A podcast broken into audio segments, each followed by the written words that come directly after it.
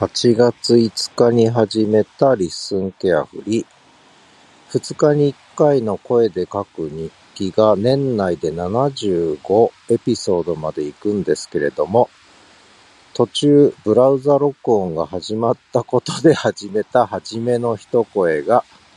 えー、数を稼いで、なんとこれが合わせて合わせ技エピソード100ということになりました。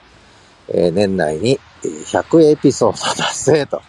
まあ、1分もないね、初めの一声で数稼いでるんで、ちょっとずるした気はしますけれども、まあ、でもね、100というのは1個の節目なので、それはそれでいいかなというふうに思ってます。今は豊平川堤防脇の